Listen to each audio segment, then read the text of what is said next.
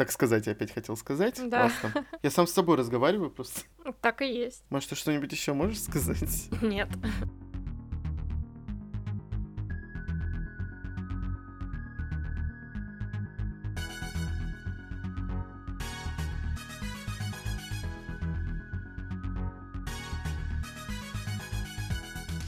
Всем привет! Привет! С вами книжный подкаст Reds and Hats. И мы его ведущие Игорь и Маша. Наконец-таки мы дошли до нашего нового формата спешалов. Сегодня я такой первопроходец. Хочу рассказать вам про цикл Джея Кристофа «Хроники Ночи», который я прочитал. А, собственно, Маша его не читала особо, там чуть-чуть ознакомилась. И поэтому я решил, что мне, наверное, надо посвятить целый выпуск такой небольшой, про вот как раз-таки этот цикл. Да, напомним сначала вообще, с чего мы решили вдруг придумать такой формат. Мы поняли, что далеко не все книги мы с Игорем читаем вместе, чтобы как-то полноценно их обсуждать, и что все-таки есть какие-то вещи, про которые мы, может быть, и хотели бы поговорить, но наш собеседник, наш соведущий не может быть прям совсем, так сказать, полноценным спикером, он больше будет выступать в роли слушателя, возможно, что-то дополнять может, если у него есть какой-то опыт. Вот в данном случае я немножечко почитала, конечно, Джея Кристофа, совсем капельку, правда, но вот там хотя бы немножечко я представляю, о чем речь, поэтому я, может быть, смогу сегодня поучаствовать в дискуссии. А в целом это будут такие выпуски небольшие, очень легонькие, которые просто скрасят ваши выходные как-то, потому что мы будем посвящать их чему-то конкретному, чему-то небольшому, и как можно будет сократить ожидания нового выпуска полноценного. Да, надеемся, что вы их ждете реально. По поводу такого небольшого сюжета, да, я вам сейчас расскажу, я особо вдаваться в подробности не буду. Книги у нас рассказывают про юную, совсем юную девушку, которую зовут Мия Корвере. Ее семью разрушили, так сказать, потому что ее отца уличили в измене государственной, и, в общем-то, его убили, причем убили на глазах 9-летней Мии. В убийстве, можно сказать, принимали участие 3 человека, и потом Мия выросла с такой вот идеей, что она должна отомстить за свою семью, потому что после того, как было совершено вот такое вот убийство ее отца, эти люди, в общем-то, посадили в тюрьму ее мать и забрали ее брата, маленького тоже. И, в общем-то, 9-летняя Мия осталась одна. И потом, когда она выбежала вот как раз-таки из квартиры, в которой они жили, с семьей вместе, она нашла, можно сказать, кота в тени какой-то, который помог ей скрасить вот этот вот страх, когда вломились в их дом и когда решили, что, видимо, нужно, я не знаю, до конца уже убить эту семью и что-то с ней сделать. В общем, ее убить не смогли, и она сбежала. И вот как раз-таки этот кот, которого зовут мистер Добряк, теневой, но он необычный кот, непростой точнее, и он у нее забирал страх. Естественно, у обычного человека кот этот появиться не может, все потому, что Мия у нас владеет магией теней. Она Даркинг, если так можно назвать. Кстати, Даркинг как Дарклинг. Да уж. С тени и кости. Да, причем я заметил, я об этом попозже скажу, некоторые сходства в названиях с как раз-таки Leigh Bardugo. Я не знаю, это как-то специально было сделано или нет. Вот, и наша Мия выросла с такой целью, что она должна отомстить этим 3 людям, а они у нас стоят во главе республики Итреи. Все действие происходит там. Эта республика, ну, то есть это такой кусок какой-то планеты, Земли, я вообще не знаю, что там дальше. Вот как обычно, это наша любимая тема, что же там дальше, кроме нее. Эта республика Итрея, она очень большая, кстати, но все дело у нас происходит по большей части в Godsgrave. Это очень необычный город, потому что он был построен на костях упавшего с неба бога. Причем он был таким огромным, очень большим. И это прям полноценный такой большой город, и его особенности — это то, что там есть правая и левая рука, левая и нижняя часть, ну типа ноги, но там уже не совсем ноги, они как-то разложились, видимо, распластались. Также есть в этом городе ребра, это такие огромные, как я понимаю, они были все-таки костяные, какие-то непонятные штуки, ну то есть они очень большие, и в общем вот такой вот у нас особенный город. Касательно особенностей мира, здесь очень все сильно завязано на мифологии именно этого мира, то, почему так произошло, я попытаюсь как-то вот рассказать об этом всем. У нас в этом мире существует такой бог, как Aa и богиня Наia. И у них такой супружеский, так сказать, союз, то есть это, ну, прям боги, это вот те, можно сказать, не создатели мира, но которые находятся вот с этим миром вот как божество. У этого Aa есть 3 глаза, как раз-таки они отвечают за солнце в этом мире. Их три, они разного цвета, разные по насыщенности и по-разному, в общем, в разное время они появляются. Бывает, когда они все три на небе, бывает, когда только один, допустим, или два. И этот Aa заключил такую небольшую сделку с Наей и сказал то, что она должна рожать ему только дочерей. Она родила ему 4 дочерей, а 5-м родился сын. Он сказал то, что никаких сыновей не должно быть в нашей семье и так далее. Ну и, в общем, получилось так, что она родила этого сына, и он ее изгнал с небес, то есть Наия отвечала за ночь как раз-таки. Изгнал с небес и дал ей, ну, такую, я не знаю даже, как это сказать, дал ей разрешение, что ли, появляться только раз в 2,5 года на небе в виде какой-то ночи. И в течение недели вот она может, можно сказать, править, пока Aa отдыхает. Вот. А все остальное время у нас происходит не ночь. То есть у нас светит солнце и, в общем, пекло, жара и ужас. А когда наступает вот та самая не ночь, Даркины, вот эти вот люди, которые управляют тенями, они еще более, да, становятся сильными в своей магии, и там могут происходить всякие разные вещи, вплоть до, я не знаю, какого-то суперсмертоубийства, войн и так далее. Мне кажется, все-таки схожести были у него не только с Ли Бардуго, потому что, когда я читала, мне все это напоминало очень Чайну Мьевиля. Очень во многом, кстати говоря, во-первых, потому что у него тоже есть город в вокзале потерянных снов, который стоит на ребрах, скажем так, существа некого. И они там выступают тоже как такая часть города, вокруг которой кипит жизнь, и как-то их там тоже задействуют. И, во-вторых, мне это напоминало все немножко пафосом, который был. Просто если Джей Кристоф это как-то с немножко самоиронией писал, воспринимал, то у Чайна Мьевиля это все на серьезных щах, потому что он создает фантасмагорический мир, в котором, ну, очень-очень-очень много всего. А в этом плане «Мир не ночи» для меня был все-таки немножко попроще, несмотря на то, что вот я не могла очень долго понять, как может быть не ночь, а вообще? Как можно без темноты, без сна, без вот этих естественных циклов? Ну, то есть это очень сложно, мне кажется, когда создаешь какой-то вымышленный мир и придумываешь там свои законы. То есть это там, почему некоторые авторы придумывают, что у них там небо зеленое. От этого вроде как бы, по идее, ничего не меняется, просто небо зеленое. Но читатель сидит и думает, блин, зачем, почему, что там такого происходит не так? Из-за этого же цвета, ну, как бы, по идее, меняется и экология вокруг. Ну, то есть это, на самом деле, несет такие последствия, которые хорошо было бы объяснить людям. Всегда существуют художественные условности, поэтому, наверное, в данном случае можно было это списать просто на то, что, ну, вот ему хотелось, чтобы ночь была редкостью, чтобы никто никогда не спал. Ну, ради бога. Ну, там не совсем, чтобы никто никогда не спал, они спят. Это все называется там переменами, и, в общем, у них не дни, да, а перемены. Не дни и ночи, а перемены. И они там зашториваются все, в общем, они спят в темноте, но вот для того, чтобы как-то спать, нужно им вот это все закрыть. Маша уже сказала про пафос, и я вот перейду, наверное, к особенностям цикла, потому что он, вот серьезно, он абсолютно не для всех, вот вообще.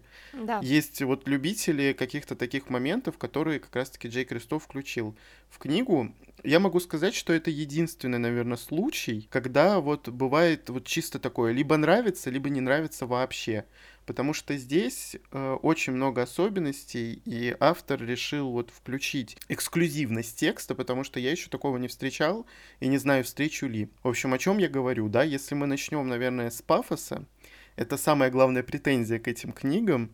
Я когда начал читать, да, я видел то, что она там супер-пупер, супер-классная, вот она ассасин. Мне кажется, что он не просто так это сделал. Во-первых, потому что это тупо фишка. Вот пафос — это просто фишка. Он сам над собой смеется над Мией и заигрывает с текстом постоянно. И в тексте, и в этих сносках, о которых я тоже расскажу. Мия реально убивает очень много людей и убивает их с хитростью. То есть там чувствуется, что это не просто так придумано, и то, что это не на словах такой вот герой, а он что-то еще делает. И начинается книга с такого очень, знаете ли, необычного момента, когда Мия у нас хочет убить человека, там по одному заданию, и она должна с ним заняться любовью, и это у нее происходит в первый раз, и она убивает этого человека вот в конце вот этого действа. И вот настолько экстравагантно это все начинается, потому что там все с крови и вот этих вот постельных сцен, и сразу же с матов, и то есть вот это вот все, конечно, является как раз-таки теми особенностями. То есть это вот первая глава, ну, или первые несколько глав, они покажут, что вас ждет вообще дальше. Потому что там присутствует и мат, он очень часто в тексте как бы имеется. Постоянно у нас герои ругаются, и даже автор иногда в своих сносках он использует нецензурную брань, и поэтому это цикл строго 18+. Помимо этого, откровенные постельные сцены действительно такие есть, и не только между мужчиной и женщиной, но у нас есть ЛГБТ там отношения, поэтому тоже важно понимать, да, понравится вам это или нет. Затем у нас есть, как я уже говорил, пафос, который тоже может...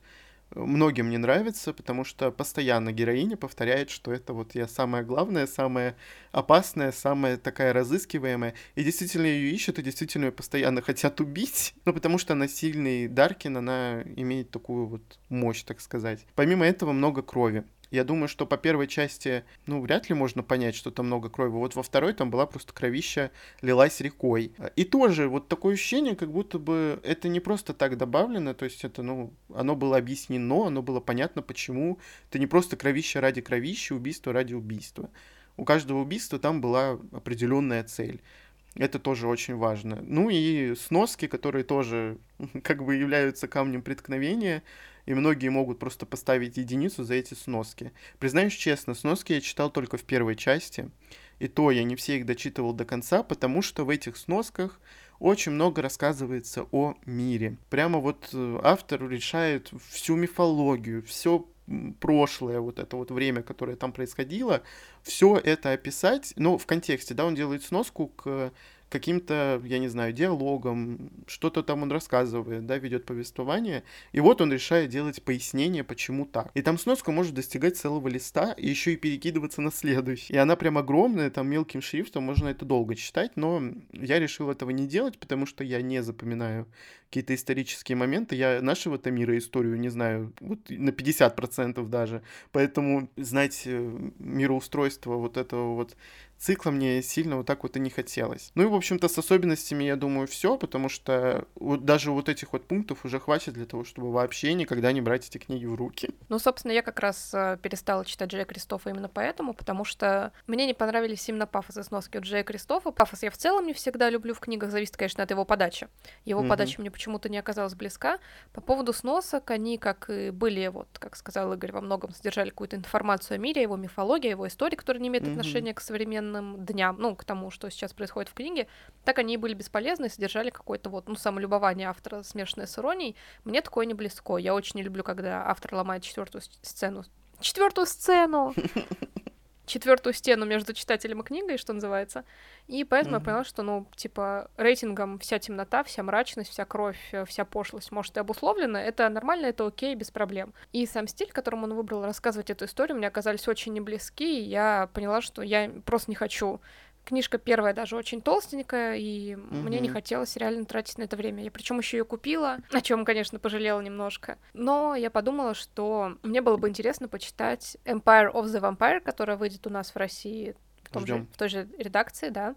Я надеюсь, что это была как бы такая его разовая история с вот этой трилогией про Мию Корвере, когда он выбрал такой стиль, и все следующее будет немножечко по-другому написано, потому что там и фокальный персонаж уже будет мужского пола, главный в смысле, главный герой.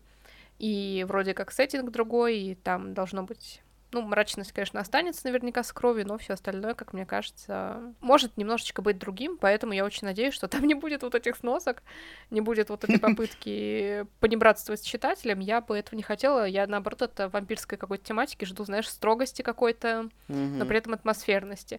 И хочу сказать, что раз уж у меня сейчас выдалась небольшая возможность толкнуть речь, мне изначально нравился очень сеттинг «Вне ночи», потому что мне он напоминал Италию до эпохи Ренессанса. То есть, да, там и имена говорящие как бы, и мне это все еще очень напомнило вторую часть Assassin's Creed, которая как раз происходит в Италии, и там главный герой, если вы играли, может быть, знаете, это Auditor, он как раз становится ассасином, потому что всю его семью убивают, практически всю. И он понимает, что он будет мстить, и все лица, которые участвовали в казни его отца, его братьев, они все умирают от его руки в конечном итоге, потому что он выбрал путь мести, такой немножко саморазрушающий путь. И поэтому, да, мне даже нравилось поначалу, мне очень хотелось, чтобы этот цикл мне понравился, мне все это напоминало такую мрачную Венецию какую-то, оскверненную, как будто там еще до сих пор действует чума, точнее, бедствует чума. Что-то упорно не сложилось, к сожалению. Во-первых, мифология оказалась мне не близка вот с этими солнцами несколькими. А во-вторых, пафос сноски, стиль Кристофа вот такой, ну, просто действительно, возможно, не мое. Ну, я говорю, это все на любителя, потому что действительно настолько необычная подача. Он заигрывается с читателем не только в сносках, а еще и в тексте. В третьей части так точно вот такие вот моменты всплывали, то есть он мог прям в тексте какой-нибудь вопрос читателю задать. И помимо того, что вот у нас есть сноски, есть в тексте какие-то заигрывания, его предисловие и послесловие, я не говорю про благодарности, это просто... что-то супер необычное, потому что там, ну вот, это просто диалог с читателем. Он здесь выступает, то есть почему идет такое понебратство или заигрывание, потому что он говорит, я рассказываю вот эту вот историю о той-то, той-то, той-то. То есть он как рассказчик выступает, и поэтому он сидит и с читателем разговаривает, как будто бы эта книжка написана только для тебя, вот ты читаешь ее, сидишь. И вот эти вот предисловия и послесловия, я всегда ждал их, потому что он там в самом начале он сказал, чем закончится эта книга, и если вы прочитаете, да, предисловие, то вы сразу, не то чтобы даже словите спойлер, это никакой не спойлер, автор сразу говорит, к чему мы идем. Это очень круто, мне кажется. Я прям чувствовал, что вот нету такой пропасти между мной и автором. Мне это понравилось, но мне действительно не очень нравился, наверное, мат, потому что он не везде был вообще к месту. То есть он был как будто бы просто так. Иногда чувствовалось. Плюс мне не очень понравились, ну вот, типа придуманная нецензурная брань. Вот эти вот постоянные «о четыре дочери» вот какие-нибудь. Ну, то есть это автор постоянно использует, потому что, когда ты придумываешь мир, да, явно «о господи» не будет ничего такого, поэтому нужно придумать. Ну, и вот так вот он придумывает, и постоянно это используется, как у нас, из разряда такого вот получается. А кому-то нравится, кому-то не нравится, я чисто внимания не обращал, мне это не бесило, не трясло, мне просто не понравилось, и все. Вот именно этот момент. К пафосу я отнесся, кстати, нормально. И я потом словил еще такой прикол. Я почему-то не могу не упомянуть ни один выпуск без Сары Джей Маас. Вот у меня нет ни одного выпуска такого. Я хочу сказать про «Стеклянный трон», который я сейчас читаю активно. Там тоже пафос на пафосе и пафосом погоняет касательно главной героини. Но это настолько потом объясняется, что я это прям словил такой... Ну, не знаю даже, как сказать. Не то чтобы даже кайф, как это объяснить? Ну, то есть ты понимаешь, что это придумано не просто так. В случае Мии то же самое, в принципе. Я читала смешную такую фразу в интернете, что Джей Кристоф — это просто мужская версия Сары Джей Маас, только да. Если она тащится от мужиков, от платьев, от вот всего вот этого вот, что делает девушку там красивой и неповторимой в глазах других, то он тащится с ножичков, с опасности, с крови. Вот с всего этого просто у каждого типа своя сублимация, так сказать. У него более мрачная, у нее более такая девичья, что ли? Ну, можно, да, так и сказать, но они абсолютно разные, там действительно и разные миры в плане подачи, и разные цели у автора, видимо, точно. Ну, и я думаю, что стоит упомянуть, наверное, то, что вот Маша уже сказала и про Assassin's Creed, и я сказал, точнее, про «Тень и кость», у Ли Бардуго имеется в виду. Здесь действительно есть такие моменты, типа «Истина тьма», в случае Ли Бардуго это «Истина моря». И у них есть ткачихи в «Не ночи». Точнее, одна ткачиха — это женщина, которая может изменять тело, может изменять там лицо, ну, в общем, все в теле. Но получается то, что материал она берет, грубо говоря, с себя, то есть она, изменяя людей, она очень сильно уродует себя, то есть ее кожа, она начинает плыть, как свеча, ну, в общем, как горелая кожа, как будто бы у нее сплошные ожоги, и когда я начал читать «Тень и кость», там была Женя, по-моему, ее так зовут, и она тоже обладала примерно такими же способностями, но этот эффект длился какое-то время, и у нее ничего не забиралось лично. Ну, то есть какие-то вот такие вот моменты, они есть. То есть автор реально позаимствовал очень много всего. Я когда начал тоже читать «Тень и кость», смотрю «Истина моря» и пошел смотреть, когда все это было написано, у кого раньше. И я прям такие ловил флешбеки, и для меня это немножко странно. Несмотря на то, что у цикла такое количество особенностей, и это не первая вообще проба пера у автора, да, не первая его работа, и настолько сильно брать, копипастить какие-то такие вещи, ну, странно, потому что это особенности, но это очень важные особенности, то, что идентифицирует вот именно этот мир. А тут «Истина тьма», «Истина море», там ткачихи. А ты не помнишь, в каком году это было написано? У Ли Бардуго написано в 13-м, а, по-моему, «Не ночь» где-то в 15-м, что-то такое. Угу. Что вообще из этого всего мне понравилось? Почему я вот сказал, там, это мне не нравится, это не нравится, что же мне понравилось? Мне понравилось, как, во-первых, автор вот разговаривает с читателем, вот эта четвертая стена, которая обрушилась, она у него даже не то, что обрушилась, она у него исчезла, потому что, ну, он очень много этого делает, очень много разговаривает и коммуницирует с читателем. Мне, помимо всего этого, понравилось, как он играет с сюжетом, как он его выстраивает в каждой книге. Там чувствуется, что каждая книга — это, ну, такая вот немножко отдельная история, потому что в первой части у нас локация, где Мия учится в Красной Церкви, а вторая часть — это у нас гладиаторские бои, а третья часть — это... ну, такое завершение истории, она больше морская, потому что там на корабле у нас герои перемещаются, то есть там три части, они, в принципе, по сюжетам завершены, ну, то есть есть глобальное что-то, а есть вот такое локальное немножко, и вот они, как выстроены по сюжету, мне понравилось, серьезно, не было никакой растянутости, то есть постоянно автор что-то нам выдавал, какие-то сюжетные повороты, какие-то сюжетные ходы, и рассказывал больше про мир. Мне бы, конечно, хотелось, если бы он вообще не делал этих сносок, а, допустим, попытался покороче рассказать это все в тексте. Потому что там была информация, было очень много. Я не хочу это все держать в голове, но если бы это было в тексте, это было бы еще лучше. Наверное, мир бы оброс вот этим вот своим колоритом. Я хочу еще немножко вернуться к пафосу. Куча претензий, естественно, к этому циклу, не только касательно сносок, но и пафоса. И я начал чекерить. Где же еще пафос есть у нас? Вот где я еще вижу пафос? И оказалось, я его вижу везде теперь после «Не ночи», он везде есть. И меня больше всего удивило, когда я начал читать «Шестерку воронов», там «Продажное королевство» Ли Бардуго, что пафос там был на каждой странице.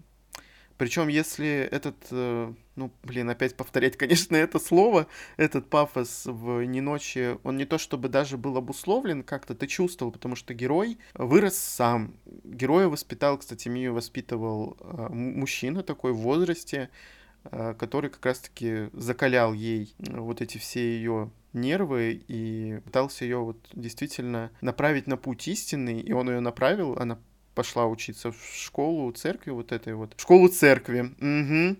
В школу красной, в общем, кровавой там церкви, где как раз-таки учат убийствам, да. Учат мастерству клинка. Там, в общем, я еще расскажу немножко про особенности этой школы. Я когда начал читать Ли Бардуго, я такой думаю, так, понятно. Угу. И у нас там получается Касс. Сколько ему лет? 16-17, да, ему в «Шестерке воронов». То ли 17, то ли 19, я не помню. А мне казалось, что 16-17. Ну, короче, вот мне, он какой-то очень маленький. И он держит весь район. Просто он держит весь район, все вокруг его боятся. Вопрос, почему? И то есть на каждой странице, вот мы самые там крутые, мы самые-самые-самые. И поскольку меня немножко не зацепило, я уже говорил, меня не зацепил тот мир, меня не зацепили ни герои, вообще ничего не зацепило, я этот пафос видел. Я понимаю, почему его могут видеть в других книгах, и он действительно может бросаться в глаза. Вот. Я, мне кажется, как-то сумбурно рассказываю, но просто это мои эмоции. Что мне из вот этих вот книг в целом, какие там первая, вторая, третья, какие мне понравились больше? Первая самая лучшая, по моим ощущениям, потому что там вот был процесс обучения. Он был очень интересным, вот именно в этой кровавой церкви. Я забыл, кстати, как она называется точно, но я думаю, вы понимаете, о чем я говорю. И именно вот этот процесс обучения, он действительно стал для меня самым интересным из этого цикла почему-то. Я, наверное, просто люблю про какие-то школы, университеты, что-то такое читать. Школа необычная, вот эта вот академия, я не знаю, как ее назвать, но просто церковь. Она посвящена Наи, как раз-таки жене, бывшей жене, так странно это про богов говорить, бывшей жене спутницы Аа, которой они поклоняются как раз-таки, и убивают они для нее. Вот, и там есть несколько преподавателей по ядам, по клинку, по воровству, ну, в общем, очень много всего. И особенность этой школы, то, что выпускаются, по сути, только 4 человека от каждого из преподавателей вот этих вот. А еще мастерство соблазнения, вот, я вспомнил. Вот 4 преподавателя выбирают себе самых лучших учеников по баллам, потому что они там сделали, что они делали вообще в момент обучения. И вот эти 4 человека становятся, как это, даже можно сказать, не то чтобы наемными убийцами этой крови, то есть они служат этой церкви.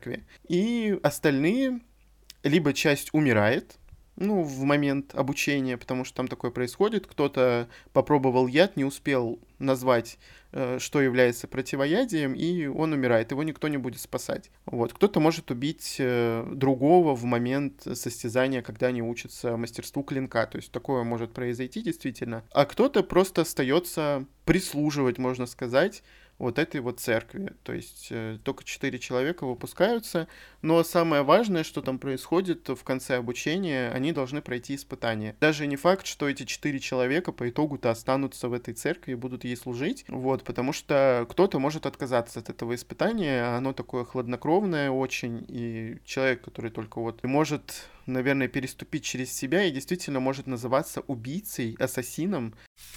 Еще хочу сказать об одной такой небольшой детали, ну как небольшой, сейчас вы поймете, о чем я говорю.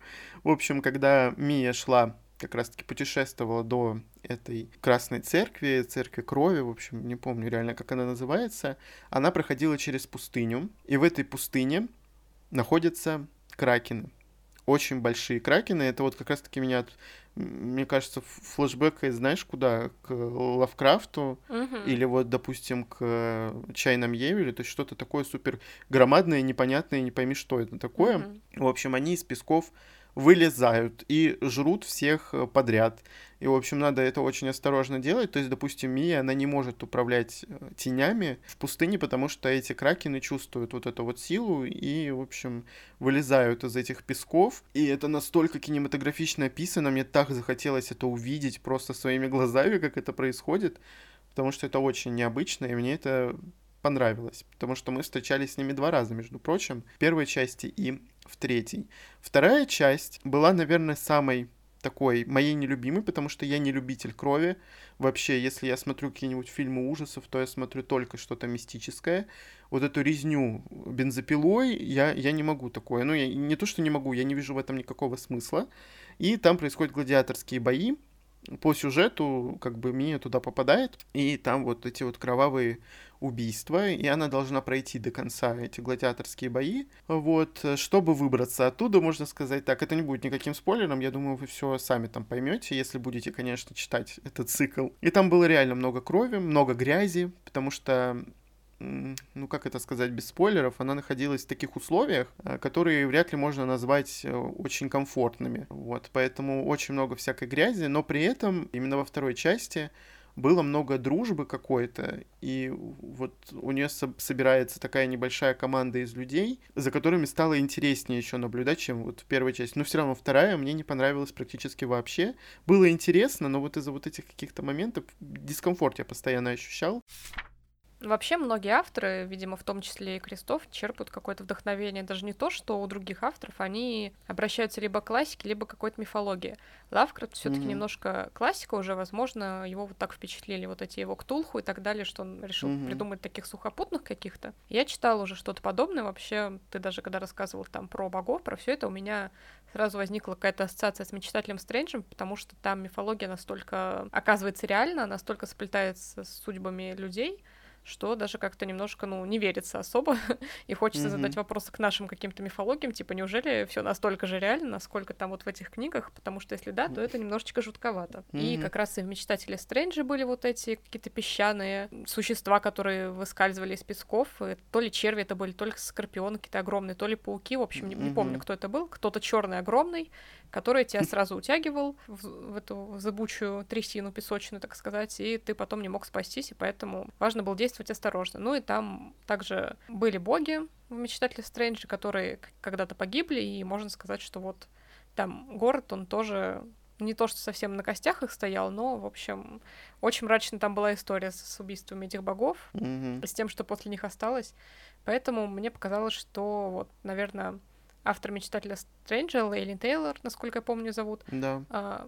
Она написала позже, возможно, она вдохновлялась Кристофом, либо она просто вот тоже хотела как-то сделать не то, что мешанину из всего, но, в общем, чтобы у нее книжка была очень такой разнообразной какой-то. Mm-hmm. Возможно, поэтому они обращаются то к скандинавской мифологии, то вот к итальянским каким-то, не то что обычаям, но историческим деталям. Придумывают что-то на основе там фэнтези, которые уже выходили когда-то. Ничто, конечно, не вечно под луной, но хотелось бы, может быть, больше чего-то оригинального увидеть. Ну да. Вот я вспомнил еще вот момент, который Маша говорила про там религию, мифологию. Здесь тоже очень сильно играет мифология. Потом в конце, ближе, мы понимаем связь с этим всем делом. Это тоже меня так насторожило, что настолько вот эти вот боги могут как-то влиять еще и на этот мир. Они типа возвышены, да, и вот эти вот люди для них никто.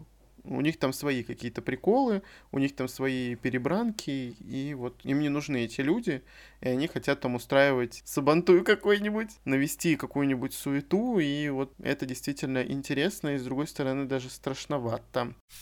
Ну, я думаю, что стоит, наверное, уже заканчивать. Единственное, о чем я хотел еще поговорить, это кому вообще может это дело понравиться, если вы еще сомневаетесь, допустим, читать или не читать. Понравится, наверное, тем, кто...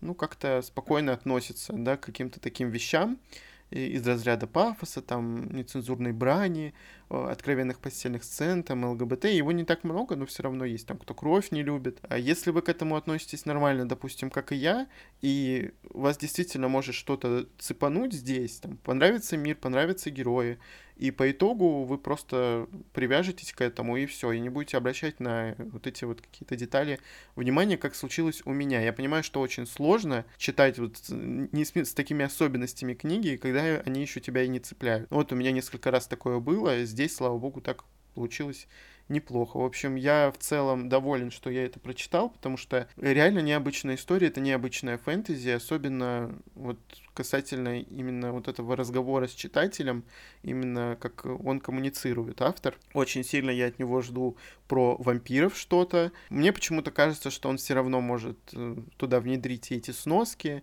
То есть я надеюсь, что он закончит со своим вот этим вот стилем именно в этой «Не ночи», в «Хрониках не ночи», и дальше ни на что это перекидываться не будет. Но нет никакой гарантии. Может быть, он решил это сделать только тут, а может быть, он решил взять это как за особенность своего творчества, и по итогу мы получим то, что мы читали в «Не ночи». Ну, я не знаю даже, чего я хотел бы. Но поскольку мне понравились какие-то эти особенности, я...